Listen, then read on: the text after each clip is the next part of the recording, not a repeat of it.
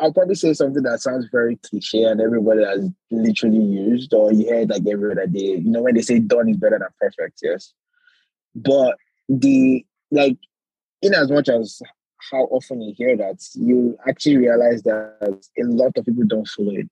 Like a lot of people are actually waiting to get their their products right, just right in their heads before they launch it. Not and the problem is that they're looking at perfection in their heads and focusing less on what the users would need or what the market needs.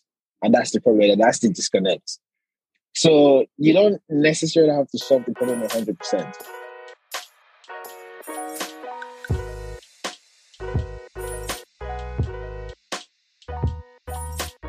Hey guys, this is Mac from Founder Africa, and today we're talking to one of the co founders of Reliance Health. Reliance Health is a tech startup that originated from Nigeria that uses technology to make healthcare more affordable and accessible in emerging markets. Just recently, they raised over $40 million in Series B funding, the largest raise in health tech in Africa, and are even part of YC, one of the world's most prestigious startup accelerators.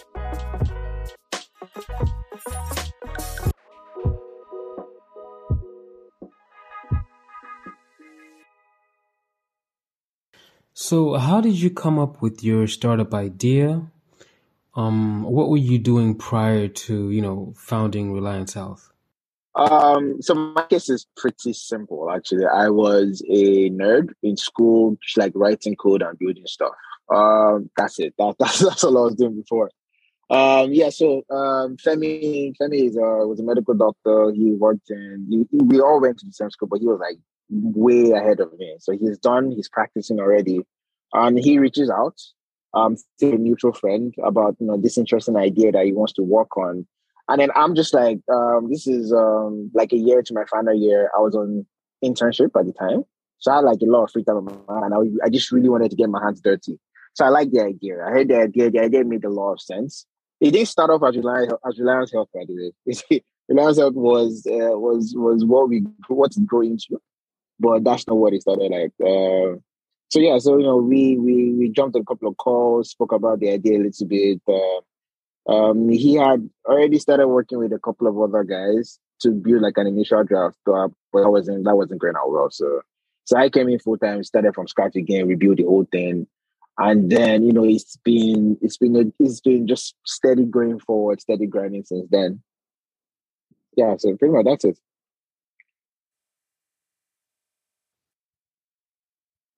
So, how did you come up with your startup idea?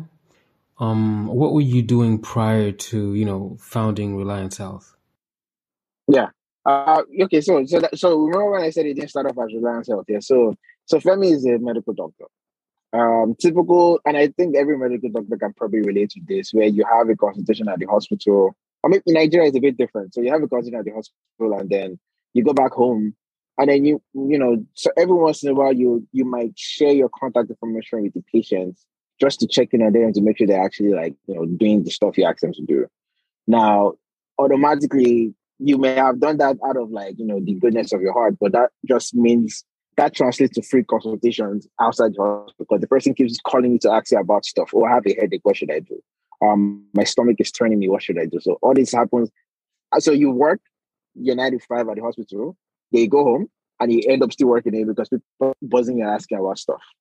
So, I mean, it sounds like a pretty trivial thing, but yeah, it, it happens a lot. So that was where the original idea came from because the idea there was how about we get doctors to also, like, you know, get some side revenue from answering consultations like this, you know, from the comfort of their home or during their spare time, um, during lunch break or something like that. So, you know, uh, remote um, tele- um, health consultations or health advice at the time instead of more like health advice because you can't really we can't really do remote consultations. Um, there's some well, not exactly regulations, but you have to be careful about it. So she started out as simple health advice. Um, um, uh, with a very simple subscription model. You pay a token, you talk to a doctor. You ask, you ask the doctor a couple of questions. The doctor gives you an advice, and that's it. So that was the that was the original idea. That's how the whole thing started. So when you guys, you know, launched your startup, um, did you have like a dark period um, of like iterating before things started picking up, or you know, were you like one of those lucky guys that things immediately started picking up when you launched your startup? Yeah. So as of when we started, this is like 20, 2015. Yeah, I mean, there, there was a time. There, was, there, those were times because first off, online payments in Nigeria at the time was not something that a lot of people were comfortable with. So if you ask somebody to make a payment online, chances are they're not going to do that. So we had to start thinking of new ways to even get people to just make payments, um, so that we can prove the, the business model. Uh, model. Um, and then also it's like you know, they had we had to also think of extra ideas to make it make people comfortable. So initially it was anonymous, so ask whatever health questions you wanted to ask you with a real life doctor, and nobody needs to know who you are. That was like some of the tricks that we are doing to just get people to be more comfortable about talking about these things. Um, but yeah, I mean, adoption adoption did not really come immediately. So we kicked off with a freemium model. You know, go ahead, ask questions all you want. Uh, we will try to give you the answers. We actually got more doctors being interested than people actually being interested in Africa. So a lot of doctors were coming on the platform, you know, um, joining in, and then you know we we we had to struggle a bit to get people to um, to jump on and ask questions. Now, um, that, that that actually did go on for a while, um, and then during this period, we tried a bunch of other stuff. Uh, we tried doing business. Uh, we tried doing bundles with like some other companies, like you know, um, bundling the, the service, the subscription service with like a different product that you buy. Um, there was this big guy in Nigeria that time DealDey, so like had like do like some deals on DealDey as well, so just to get people to to really jump on it. I think as of the time when it really started kicking in, um, this was this was like just just shortly shortly before we're going to YC. Yeah, uh, I think there was like a, there was like a shift in the air.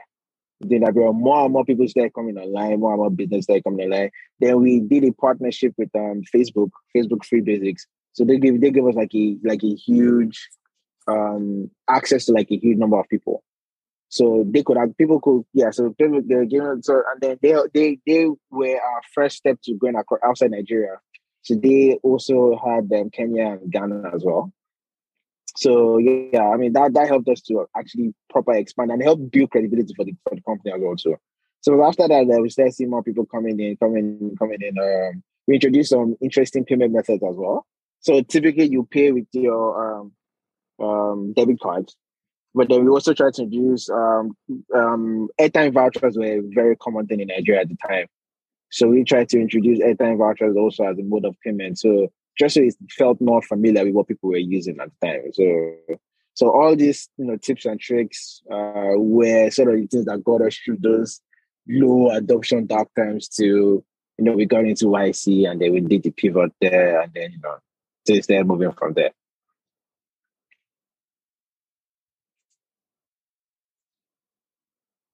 So, like, how did you guys get into, you know, Y Combinator? Were you recommended? Did you just apply? You know, being part of like a prestigious um, startup accelerator, like the world's top, you know, startup accelerator. How did you, you know, how did you guys manage that?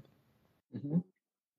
Yeah, so so uh, we actually so we actually tried getting the right to the first time, and then we, we that didn't work out. So this was um 2016 um 2016 the winning of batch um that was the year Paystack got in as well so we actually applied that year but we didn't make it because we were just like a couple of months old. There wasn't enough credibility yet so they asked us to go back and you know build a bit more traction and then apply again. Um so that was like our first that was our first attempt. And then the next one that we did uh we had that was when uh, we had Mike Seibel and a couple of the other YC guys come down to Nigeria to meet a couple of uh, companies. So that was when we applied again, and then you know, um, that at that point it really peaked because we you know we had numbers to show that this was a good business. Uh, we had actually built, we had made some other tweaks to the business as well too. So it, it was a bit more realistic at that time. So um, that was when now finally got it. But it was it was it was it was a it was uh it was a had like I don't know how you explain it, like, you know, how thrillers or scary movies are. So, you know, you're sitting at the end of the seat, not knowing what's going to happen. Every new information you get is like a shocker. You're like, okay, we made it to the interview stage. Okay, we are going for the second stage again. And then uh, we had to do our interviews twice. so we did the first one um, earlier in the day, and then typically afterwards you either get a call if you got in or again email if you were if you were rejected if, if you didn't, you didn't get in. So we had the interviews and then we just like walked up to like a restaurant to chill a little bit. Like the suspect was killing us to be honest. So we walked like a restaurant to, to, to chill a bit. That they were walking on the way back home to our apartments, and, then we got a call but the call wasn't like, okay, you're in. The call was able to come in for a second interview. And we're like, is this a good thing or is this a bad thing? We don't know yet. So, so, so yeah, so uh, so we went in for the second interview. Uh, basically just review some of the stuff that we had said. Um, asked a couple of more questions. I went a little bit deeper into some stuff, and then we had to leave again. And then the suspense kick started again from the very beginning because at that point we still don't know so at this point, we're like, I mean, if they have to call you twice, that that not that's not really a good sign. Because every other person got one call, we got two, so we're we're worried. And then that's when the second call came in, and we heard the news, and it's like everybody went crazy. Like everybody went crazy. Like it's interesting because we we're all calling our mothers, but our mothers were like the ones that prayed for us at the start of the day. So it was just like you know calling our mothers and just tell them, give them the good news. Uh, so it was really was was really good stuff.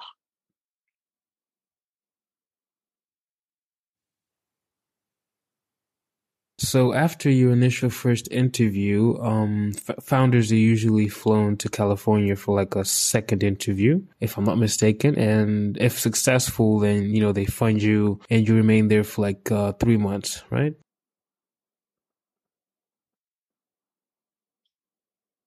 Um, well, typically, yes. I didn't do that though. I didn't do that. I I had some uh, engagements here in Nigeria that couldn't let me go immediately. So we had the the second interviews in like October 2017. Then um, I joined the rest of the guys in January, January 2018. But they were ready. After the interviews, they stayed, they stayed behind all the way to December, um, to January. I just I, I went back to joining in uh, in January.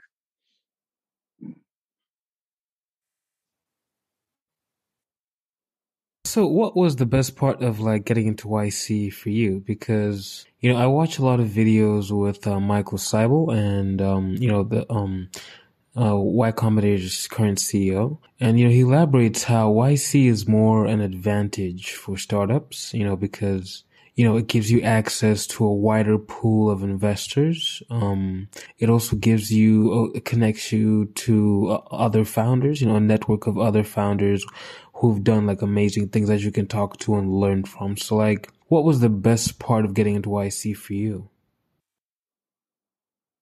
Uh, I mean, if you are a Nigerian startup that time, the money would have been a big part of the equation. Like no arguments there because funding funding wasn't exactly so easy at the time. So I mean, it, it's like it's it's it's way easier now because you know the African market has sort of been tested and proven. So, you know, you get more and more investors coming into like the African market. But as of um 2017, 2018, it was really sketchy. Like, so it wasn't so it wasn't so easy at the time. Um, but yes, I mean the money the money went a long way to helping to stabilize the business. Um, it did, it did great. But yeah, the network, the network that you made there were just like very helpful. Some of the connections that we made there are basically like were pivotal to the company's growth. So that was where we actually made the Facebook um, Free Basics connection, and then you know, helped us to leapfrog the initial platform that we are on, um, the telemedicine platform. That's what that's where we had that connection. Um, that a lot of the early stage investors that we had, we met them during um, the period that we were we were YC for. Uh, yeah, so that was like, and then actually the Reliance Health pivots came while we were YC too. So yeah, that was that was actually very very um, like like essential to our current to where the company currently is right now. I mean, if that didn't happen, I, I, I don't know where would you you tell me a different story at this time.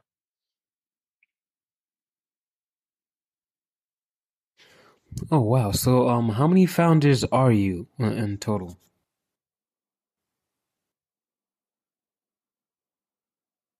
Uh, three of us. Three of us. It is um, uh, Femi, Ope, and myself. Um, the interesting thing was that we all had our areas of expertise. So Femi was the CEO overall, you know, medical medical background, general um, overhead leader kind of stuff. Ope was operations and numbers. Like you know, you that was that was he said that I was technology. So that was that was the split. That was the split for everybody. It was it was it was very well balanced. So that was also maybe part of the secrets for for our success. But those because each person knowing what they're responsible for and just like honing in on their, their own, owning their own space, that was like um, very essential. What advice would you give um, for people looking for co-founders, um, like startup co-founders?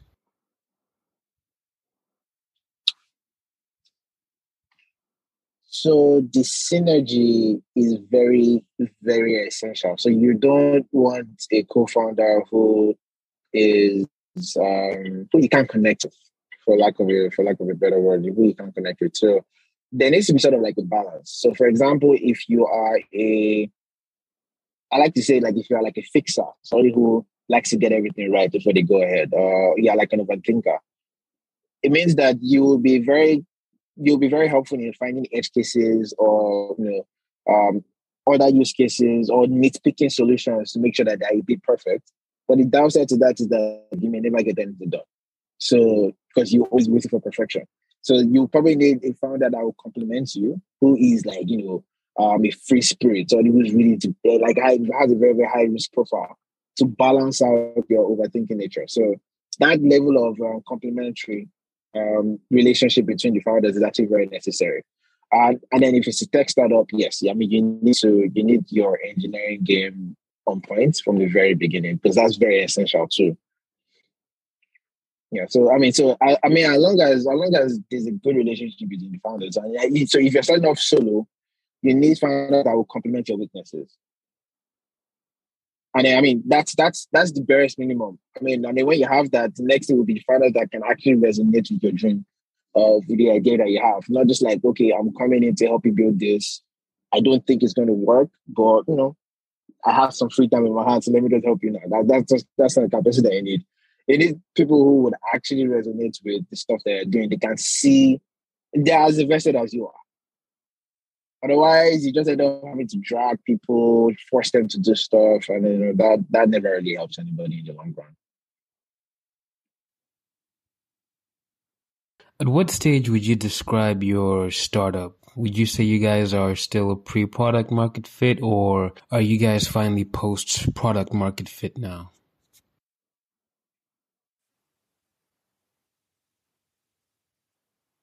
Um, yeah, so we are definitely pushed product market fit. Uh, right now, our focus on expansion actually. Um, spreading. So, I mean, we sort of have Nigeria the lockdown. So, like, we, we sort of have what we have here, and it's it's going good.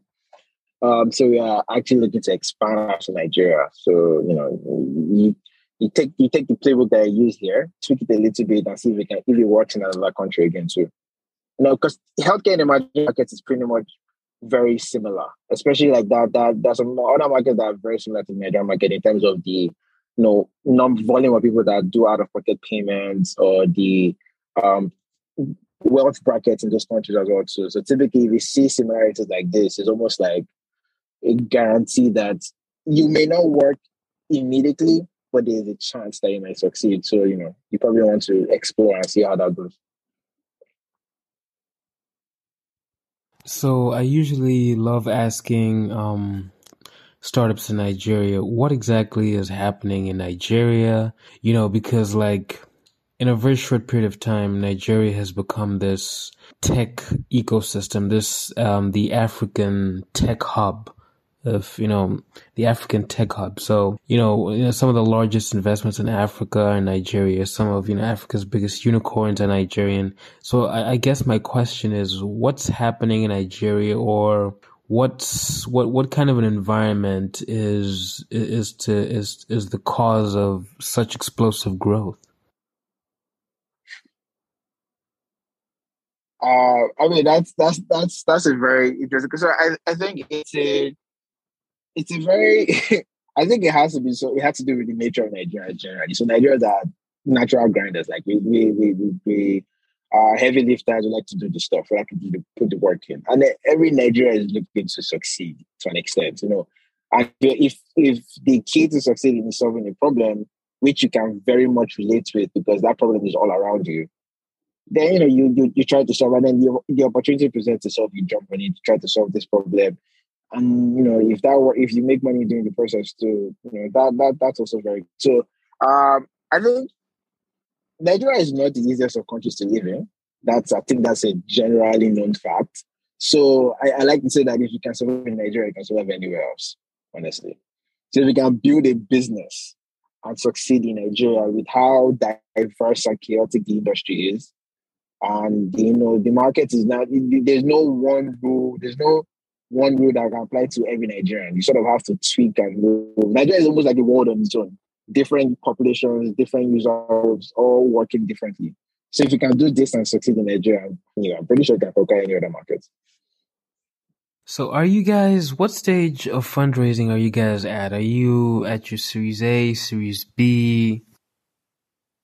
Oh yeah, so we recently just um, closed our Series B round uh, earlier in the year. It was led by General Atlantic. We did uh, about twenty million dollars. It, it was actually one of the highest, if not the highest, actually, to check um, healthcare healthcare um, health tech um, startup funding in Africa. So I mean, the good part is that opens the door for a ton of other healthcare startups in Africa too. You know, it's like you can do this. It's not. It's yeah, like this is possible. It's not. It's not a dream. It's actually very possible. So, like, how was your fundraising experience? Did you was it you know was it easy or was it was it challenging to raise money? What what was what was your experience? Yeah, so it was. It wasn't. You know, it, it was challenging, man. There's there's no way.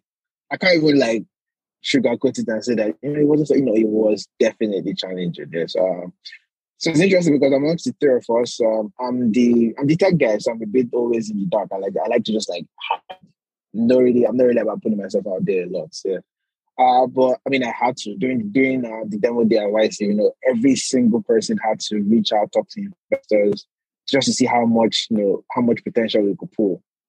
Um, so yeah, that wasn't that wasn't, and then like I said, this was 2017, 2018, so raising money wasn't the easiest thing to do. Um, there weren't a lot of um, foreign VC backed startups in Nigeria at the time. So a lot of um, like Silicon Valley VC VCs didn't know about the African market. Even if they knew, they didn't trust it. So you know, um, as of and as of that, as of when we were in YC, it was just Paystack that had gotten in. So it was just like one person, just like one company. Paystack was a really like they opened the door for a ton of other like um, African startups. Um, so yeah, they did really good. But um, so that was that was pretty much it at the time. So it wasn't easy. So you had to do a lot of convincing. And then ironically, what we were pitching was also something that was very difficult to explain. So you're explaining health insurance. Health insurance in the US is So, do you have any like advice for people or anyone trying to start a startup? You know, based on your experience, you know, what you've gone through, anything that maybe you, you wish you had known or would have done differently, like just anything for anyone listening to like learn from your journey. Um, I mean, it's I'll, probably say something that sounds very cliche and everybody has literally used or you heard like every other day. You know, when they say done is better than perfect, yes.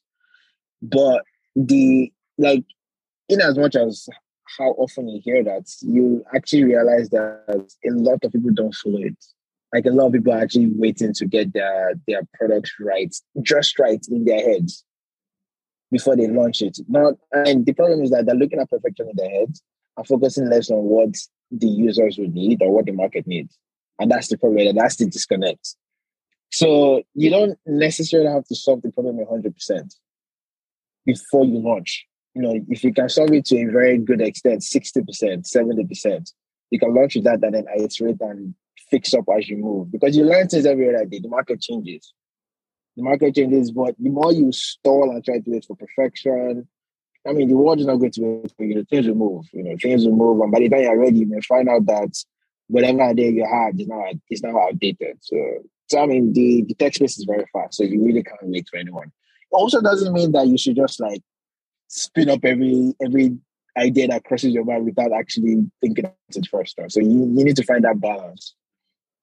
Um, you need to find the balance between like solving a problem, but like having a proper solution, but not the perfect solution. It's like it's good enough. It's good enough to launch, so you launch, and then you you fix with time. So and then um, so this is just like general, just like general stuff that we learned as we've been moving uh, over the years.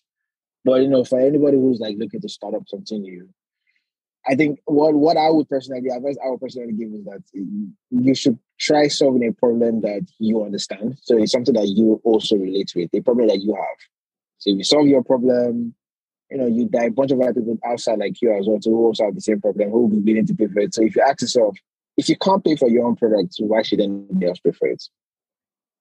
That's that. That's the ultimate question. So you know, if you solve a problem for yourself, it's very easy to scale that towards like to have other people also you know use that solution, and then you sort of resonate with it um, personally as well. So it, it makes it stronger to hold on to.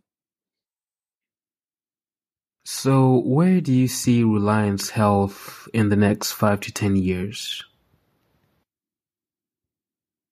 Um, yeah, so so like I said, um, we're currently looking to expand. Um, the first stop in our expansion plan is um, Egypt. So we've actually already kickstarted there. So that's that's that should go live before the end of the year, in a couple of months. Um, so yeah, I mean, so next steps is actually just like you know global expansion. So we're taking Egypt, um, other countries in mind as well too. Countries with similar with similar um, healthcare systems as Nigeria um, yeah, so I mean that's that's what that's what we're currently focusing on. Then you know a couple of other ideas that are still in the works. You know, can't say too much right now, but I, I think you know people should just like look out for for for for Reliance Health. Like know, watch this space. So there you have it. How a group of founders came together to solve a problem they knew needed a solution never gave up, and today are one of the largest African funding rounds in the healthcare industry. You guys are true founders and difference makers. Thank you again for tuning in, and I'll catch you on the next episode.